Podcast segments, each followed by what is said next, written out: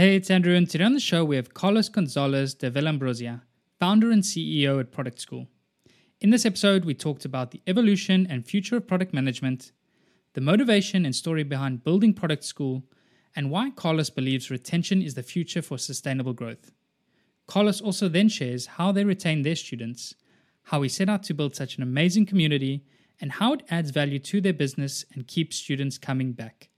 As usual, I'm excited to hear what you think of this episode and if you have any feedback, I would love to hear from you. You can email me directly on andrew at churn.fm. Don't forget to follow us on Twitter and enjoy the episode.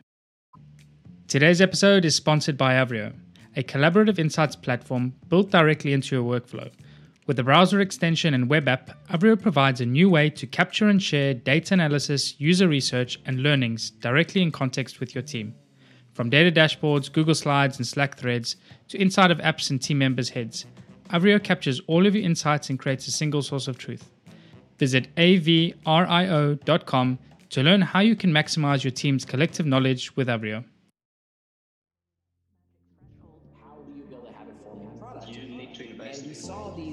Don't just gun for revenue in the door. This is Churn.fm, the podcast for subscription economy pros. Each week, we hear how the world's fastest growing companies are tackling churn and using retention to fuel their growth. How do you build a habit forming product? We crossed over that magic threshold to negative churn. You need to invest in customer success. It always comes down to, to retention and engagement. Completely bootstrap, profitable, and growing. Strategies, tactics, and ideas brought together to help your business thrive in the subscription economy. I'm your host, Andrew Michael and here's today's episode. Hey, Carlos, welcome to the show. Hey, Andrew. Thanks for having me. It's a pleasure. For the listeners, Carlos is the founder and CEO of Product School, the global leader in product management training with a community of over 1 million product professionals. Carlos is also a member of Young Presidents Organization and Leaders in Tech. And prior to Product School, he was the co founder and CEO of Floqq, the largest marketplace for online courses in Latin America. So, my first question for you, Carlos, is What's the biggest shift you've seen in product management from the time you started product school to today? Yeah, so a lot of things. I started this company seven years ago when product management wasn't cool, as I always say. So a lot of people would ask us around is this project management or do I need to know how to code? Do I need an MBA? So there was a lot of confusion in general because this wasn't that mainstream. Seven years forward, with a pandemic in between, obviously this is in a whole different space. We've seen an explosion of just digital transformation and beyond tech companies and beyond silicon valley. So the role of the product manager is at the table. In many cases the companies have a chief product officer that is literally an executive at the same level as a chief marketing officer or a chief technology officer and that's elevating the role in general. That's also creating much more opportunity uh, for people because no, you don't need to be a software engineer. And no, you don't need an MBA in order to build excellent products. Yeah, very interesting. And I, I, definitely recall as well those moments back in the day when it was like, what is product manager, product management? Like you always got into these discussions. What do you actually do? And, and I like the point making is now we have C level roles uh, in the space and uh, it probably didn't uh, really, weren't really that prevalent seven years ago where do you see like product management going from here? So obviously you have a unique advantage of seeing like and having a close ear to so many different product managers coming in. What are some of the trends you're seeing now going forward uh, for product management? So we actually published a report called the future of product management and this is really helpful for us to identify trends and just tap into our community and, and see how they're seeing those those opportunities. But at a high level product management is here to stay. So this is not like a covid bump this is definitely an absolutely strategic role in any organization that is driving innovation and, and, change. So we are seeing more and more companies not only elevating product people to, to different areas of the organization, including the, the C-suite. A lot of CEOs actually come from a product background, so that's really impacting the entire culture of these organizations. They they are becoming more product led, which is another keyword that you probably um, are tired of, of listening, because that means that now organizations understand that product doesn't come at the end. It's not that the sales team will sell something using a PowerPoint and then poor product team is going to try to deliver on the promise that someone made over the phone. No, the product is your entire company. And and it's part of the entire user journey even before the user pays for your product which that means is that users are now much more educated on what they want because they have more options. They have the internet. So they need to be able to go to your website. They need to be able to check you out online and other sources. They want to actually use your product. In many cases we see how these companies are offering a free version or even a, a free trial which is really relevant. So when those users come and need to talk to sales for an upgrade they're in a much educated position and that means that that's more efficient and ultimately that gives you more buy-in internally because it's not that oh someone who's going to sign a check for a product is never going to use it. In this case we're seeing how this bottom-up approach where the users are using the product before they request a purchase it's actually a much more efficient model for everybody both consumers and another macro trend that we are seeing is the, the no code environment. We're seeing more and more code, uh, tools becoming visual which means that yeah, you don't really need to be a software engineer or a data scientist in order to make sense of data or be able to build something. So those trends combined are really pushing the industry forward. Yeah, it's interesting to to bring both of those uh, trends up. I think no code definitely, with recent news as well, a bubble raising of 100 million. There's huge investment going now into the space, and uh, for good reason. I think if you've played around with some of these tools, I think Webflow is one of those ones. I think that gets uh, jump bunched into the no code uh, space, and I think for myself personally, like the sites I've built with it, like you can see you could almost build anything eventually with just a little bit more logic added uh, to the flow. Uh, you could actually end up generating some really cool apps. And I, I think uh, is the general direction the Webflow is flowing in, if I have to uh, take that. But it'll be interesting to see what they start moving in the next few years or what they start coming up with. So, like, talk us through a little bit about the idea behind Product School, like when it started what was the motivation? I think obviously there's like a, a thread i can see pulling between like the previous uh, experience with Floqq but why product school? What was your motivation back then? Uh, so product school is a solution to my own problem I come from an engineering background and I soon realized that I didn't want to, st- to spend the rest of my life coding. And unfortunately, I didn't even know my options. I, I come from Spain and I remember studying computer science, raising my hand saying, What if I don't want to be a software engineer? Oh my God, that's not possible because I signed up for a four year degree. And everyone around me seems to be okay with that career path.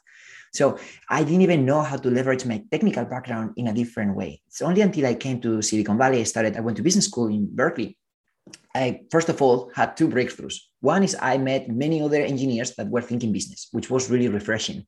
But I also met a lot of business folks that wanted to work in tech and they were feeling very intimidated by not having a technical background, talking about management consultants, marketers, people in ops. So here we were two different groups of people trying to tackle the same problem, which is we want to be in between worlds. We want to know enough about tech to be dangerous, but we also want to know enough about business. We want to build. And both engineering school and business school weren't really optimized for that. So that's ultimately what led me to create a product school, which is a, a hybrid that takes the best of both worlds and trains people on, on how to get a job in product and do it in a much more efficient way than traditional education. Because my year, my business school program was a two year, full time, too expensive and didn't even have a single subject on product management or digital marketing, data analytics, a lot of the skills that a lot of people in tech use on a daily basis. So in product school, we do the opposite. It's a two month part time program on weeknights or weekends. So people don't have to quit their jobs. It's obviously much more cost efficient.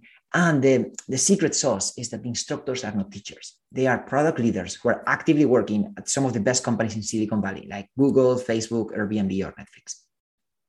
Yeah, I love that. And I think for me, this has always been a challenge with universities and degrees, especially in the tech space, is that things are evolving and changing so fast that it's almost impossible to keep up and adapt eh, from a university perspective to update the curriculum, to change things. But really, like where you're focusing on inside experts, like working in these roles day to day, you can really bring those best practices directly to uh, the students as they're happening, as they're learning them. I think that's excellent. So, switching topics as well a little bit uh, into the context of the show and Churn FM, when it comes to thinking about retention and uh, churn, how much of the training goes into this, and what sort of uh, things are you talking about in these courses with your uh, students? We talk a lot about different things, including retention, of course. So yeah. um, we have three different levels of certification depending on where uh, the student is. So we have one for aspiring PMs that want to get that first PM job, and then we have two more for experienced PMs that want to get a promotion. But in, in actually all three certifications, we cover this topic because I believe it's the future of how businesses are going to grow in a sustainable way. If you look at a funnel um, and break it down into different levels, where top of the funnel is like acquisition, right? Like new users that sign up.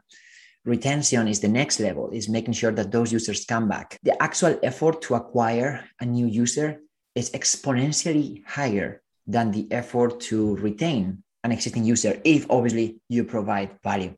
So examples of incredible retention models can be outside of tech, like Costco, for example, where most of the people need to buy a membership and that gives them access to the store.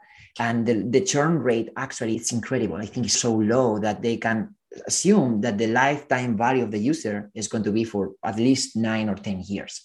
So if you think in those terms, you can then you can you change the entire perspective of your business because it's not just about oh i'm going to have just sales people closing a deal and then customer support answering questions at the end. The sales process or like the engagement with the user it, it goes across every single step of the funnel.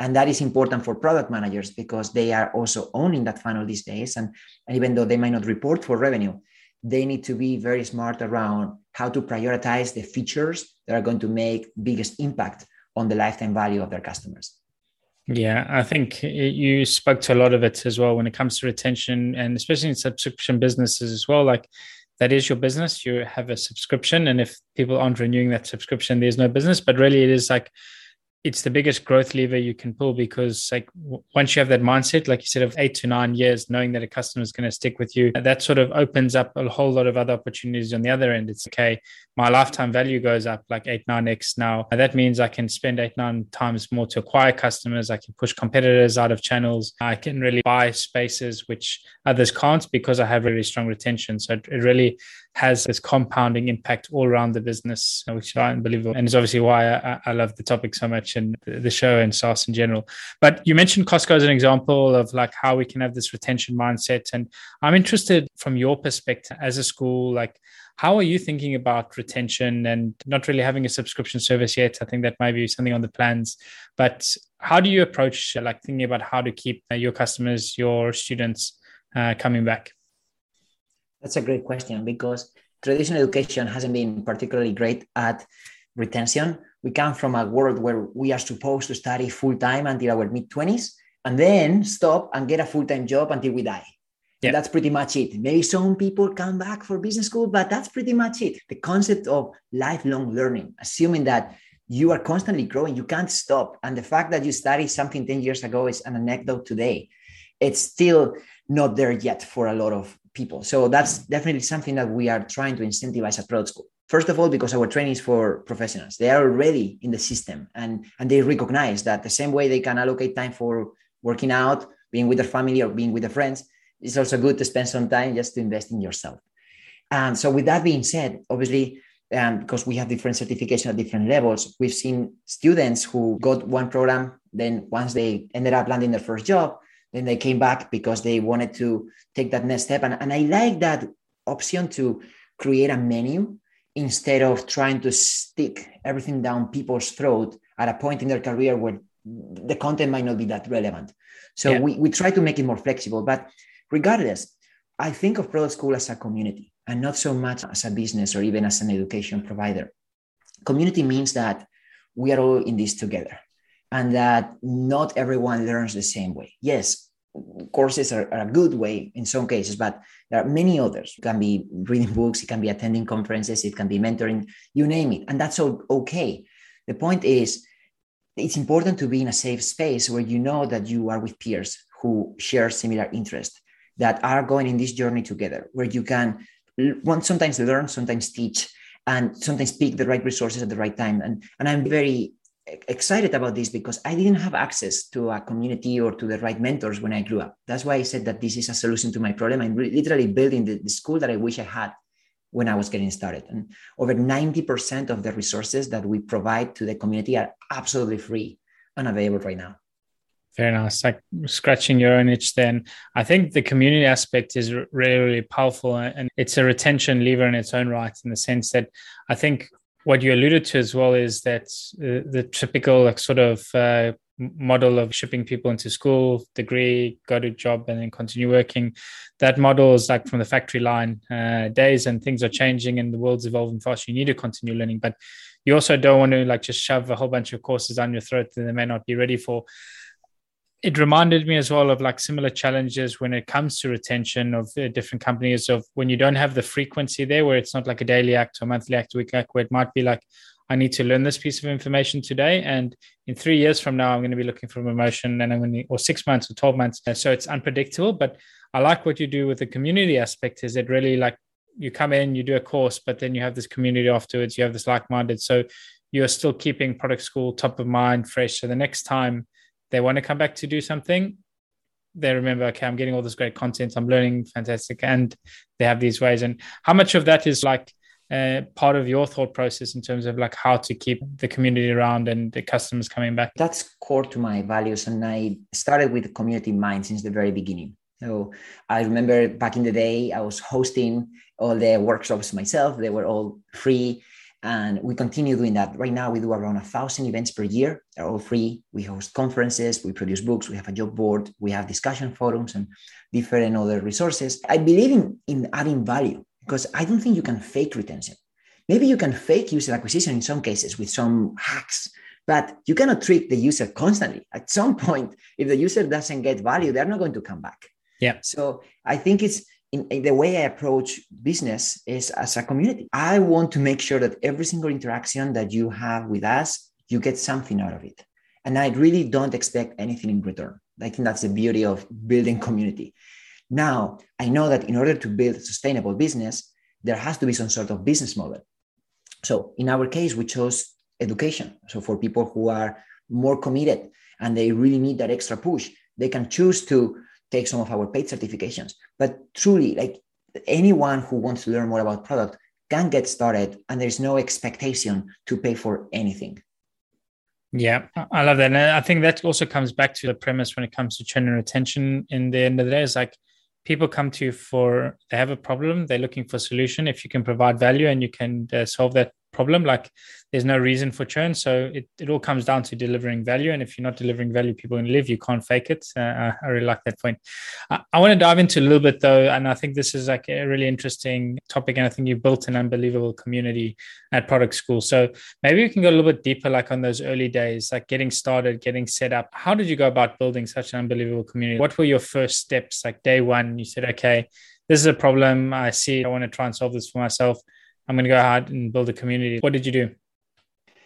That's a fantastic question again, because being in Silicon Valley, there's a lot of pressure around growing really fast and sometimes in an artificial way. And I don't believe you can really build a strong connection with people if you are doing that. First of all, I've been bootstrapping since the very beginning. And that gave me at least control over my own destiny and make certain decisions that maybe an investor would agree with, but that just made me happy and i just thought it was generally better for the members of our community so i started literally focusing on the next first in the next customer or the next community member. I wouldn't even call it customer. So what i did was first of all i invested all my time. I was um, spending around two to three hours per week on quora.com answering questions about product management. There are so many there and other forums like reddit and, and so on. And i would literally spend time to answer questions where I can see the name of the person asking. So it's not an anonymous forum where people are just saying random things. This is I was spending time to make sure there's a quality answer, and there was no catch at the end in terms of oh sign up for this in, in you want more. No, I'm giving it to you all up front. And since I wanted to start really small, what I would do in cases of those members who were in San Francisco, I would follow up with them in private, maybe via direct message or connection on LinkedIn, and make sure that that answer satisfied them or in some cases i offered to grab coffee because it was also part of my own user research to know how can i potentially scale that and turn this into a business? So it was a mutual relationship because first i gave and then if someone wanted more we could have a coffee and i would pay for coffee by the way. But yeah. that just gave me more insights around like why are you on that forum? Why what's happening? What's the real problem? And, and so on. So the next step for me was to start organizing some free events in co-working. I would be the speaker so I would pick topics that I think I'm good at, and I would make sure that there's also time for serendipity. Where imagine like a one hour workshop on prototyping, with another hour for just serendipity, where we all get to together and just chat. So yeah. I would do this once or twice a week in different co-working spaces in San Francisco.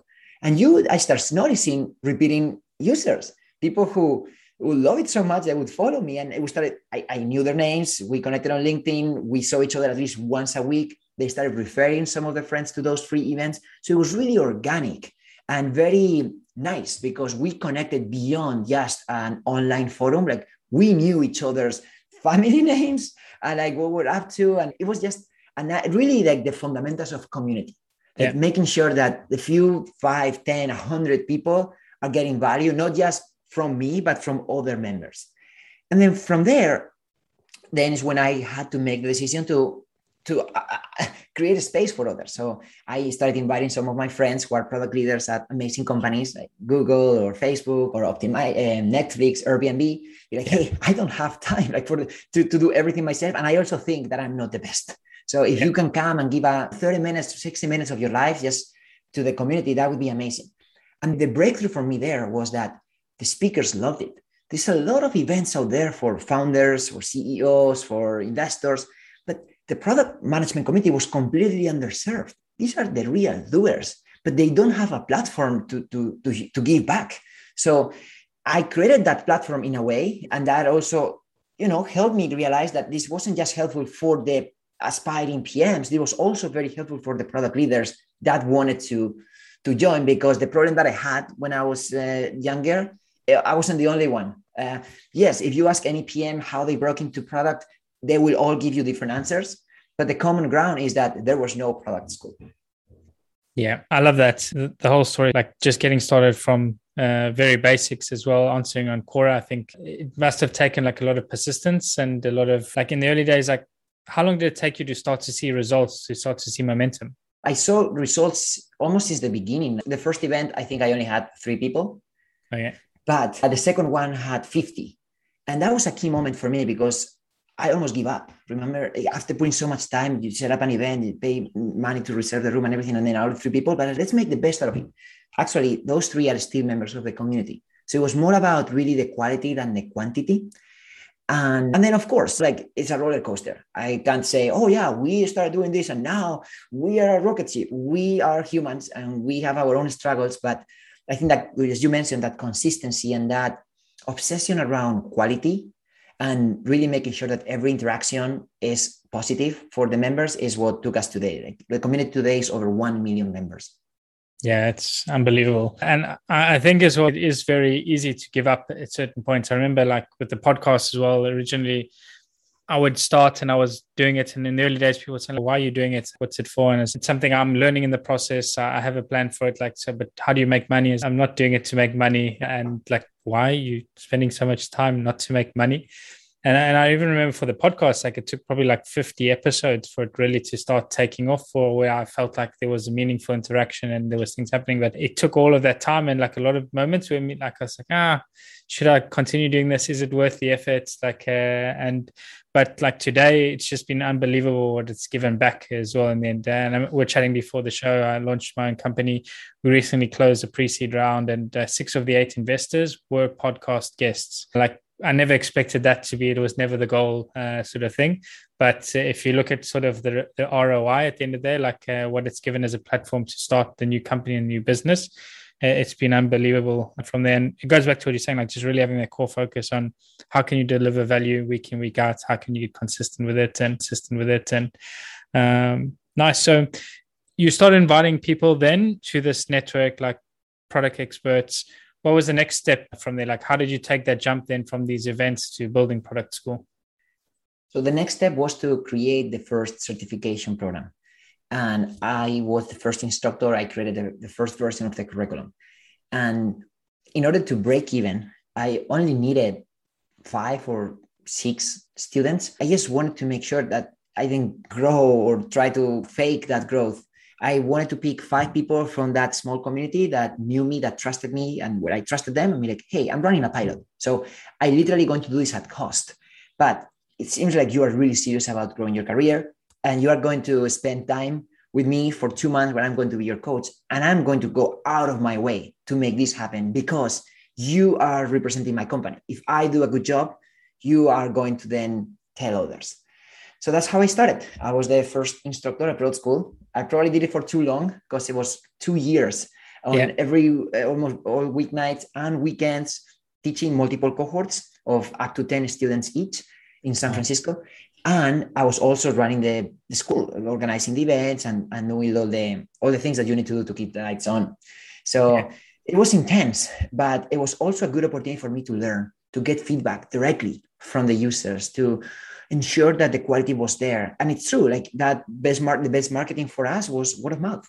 Um, I made sure that our students really not only had a good experience in terms of the, the value of education, but they would also go out there and secure jobs and, and good interviews and and I asked them to write a review online on Yelp, LinkedIn. So next time someone would come to me asking, "Who are you?" I would say, "Why don't you check my references? Why don't you talk to one of my students?" I was literally making intros, because this is stuff that I didn't get when I was a student. I yeah. was purchasing a master's degree based on a logo without really even knowing the subjects that I was going to take or this, the teachers that I was going to have. It was I was basically reverse engineering the the poor experience that I had as a student in a traditional education. Yeah, and probably if you ask like students that have gone through typical universities, would they recommend it to a friend or colleague versus something like a product school, which is much more tailored, much more specific and focused to achieving what you're trying to achieve? I'm pretty sure the NPS on uh, both would be drastically different for sure. Very nice. So uh, I want to have one question I ask every uh, guest that joins the show, What's one thing that you uh, know today about churn and retention that you wish you knew when you got started uh, with your career?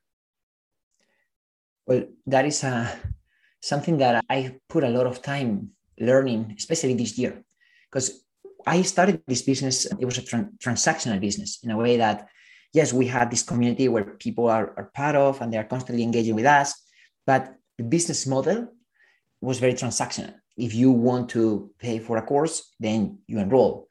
And then if you want to take another one, then you have to come back, rethink, and do it. So there wasn't really an easy path for continuous learning, for, for recurring revenue, I would say.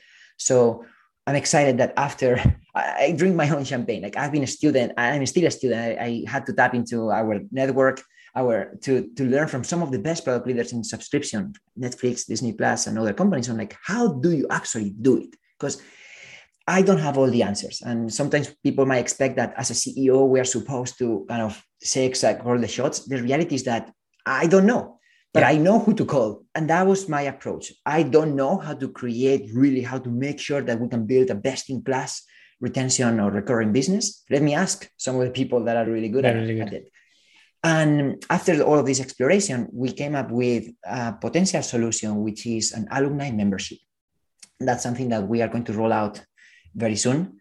And it's all about making sure that the, the, the students who are really serious about it, who, are, who already went through a graduate through um, certification, who are certified, who they have also some some high, really pre- private resources to continue growing. Because one of the challenges with community as you scale is that then you need to rescale or create silos for specific members to connect. When I said that we have a million members, that might sound very impressive, but it's also very problematic because they don't know each other. So it's very important for us to make sure that we can address specific needs from community members. Yeah, that's very interesting, and it's good. I really love the points as well that as CEO, like you don't know all the answers, so it's no point in trying to pretend you do, and really focusing and leaning on the network that you have uh, to actually help build that out. And very interesting as well, like now that you've come sort of full circle uh, on this and starting to build in subscription into it, obviously seeing the value uh, that it does bring, and the one thing I love about it is just the predictability. Is if you manage to uh, build a good subscription business, it gives you a much like stronger predictability in terms of knowing where your business is going and planning for it, and not relying on these transactional nature where it's uh, you're not sure what's going to happen with the next sale or, or things like that. But, uh, exactly, it helps you plan long term because you know that there's a certain long lifetime value, and that gives you, as you say, more possibilities to invest in better better community or more technology, growth for your team. It just changes the entire perspective around how to operate your business. Your business, yeah. Cool. I'll say one last question. I see we're running up on time. I'm intrigued as well now. Like you've built an unbelievable community. You've explained like one of the challenges now, maybe growing too big, and that also creates some. But uh, if you had to start again uh, and do this all over and start the community and build it, would there be anything you'd do differently? So I definitely like the, the, the part of starting really small and spending a lot of time with the users to make sure that the, the product is there. And at the very beginning the product was me. So instead of just investing in building something and then trying to see if it sticks like the more we can do up front the better. Uh, but one thing that i probably stayed too long doing everything myself and i learned the hard way over time that it, yeah. the value of delegating and maybe spending more time on a, building a best in class team than trying to do everything myself.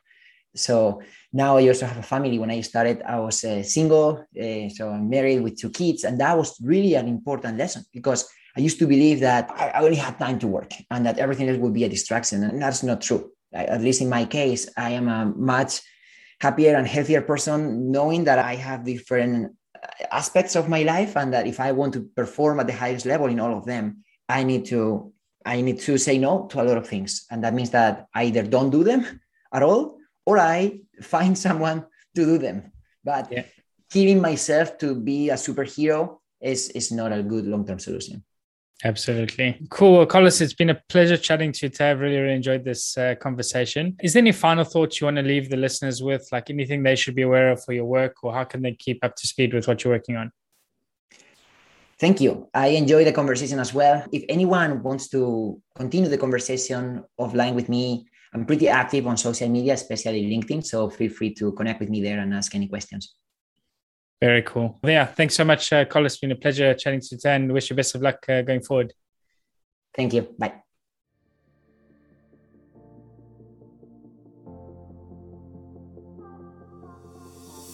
And that's a wrap for the show today with me, Andrew Michael. I really hope you enjoyed it and you're able to pull out something valuable for your business. To keep up to date with Churn.fm and be notified about new episodes, blog posts, and more, subscribe to our mailing list by visiting churn.fm. Also, don't forget to subscribe to our show on iTunes, Google Play, or wherever you listen to your podcasts. If you have any feedback, good or bad, I would love to hear from you, and you can provide your blunt, direct feedback by sending it to Andrew at churn.fm. Lastly, but most importantly, if you enjoyed this episode, please share it and leave a review, as it really helps get the word out and grow the community. Thanks again for listening. See you again next week.